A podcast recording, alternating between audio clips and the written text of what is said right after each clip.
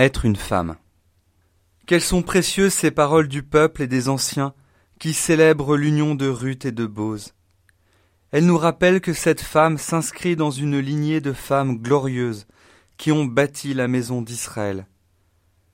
Parmi ses nombreux talents, Ruth a le pouvoir de dire à Boz qui il est, un homme bon et généreux.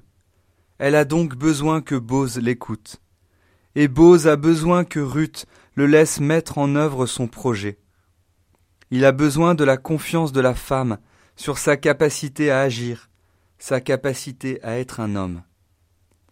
Dans une conférence, un conseiller conjugal avait un jour affirmé « La tentation pour un homme, c'est de croire que sa compétence, notamment celle de son travail, ne concerne en rien sa relation avec sa femme.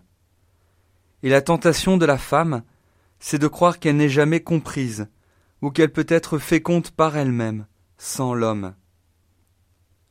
Ne croyez pas que je défende la vision, la femme qui reste seule près du foyer, versus l'homme qui sort seul de la caverne pour chasser. En discutant avec des dizaines de chefs et de cheftaines, de dix-huit à vingt-cinq ans chez les scouts, voici ce que j'ai constaté. Une femme dit rarement qu'elle a confiance en elle. Or les femmes sont des héroïnes qui portent le monde. Un homme montre rarement sa tendresse, alors que les hommes ont en eux des trésors de tendresse. L'homme a besoin qu'une femme révèle cette tendresse qui est en lui. La femme a besoin qu'un homme révèle cette confiance qu'elle a en elle.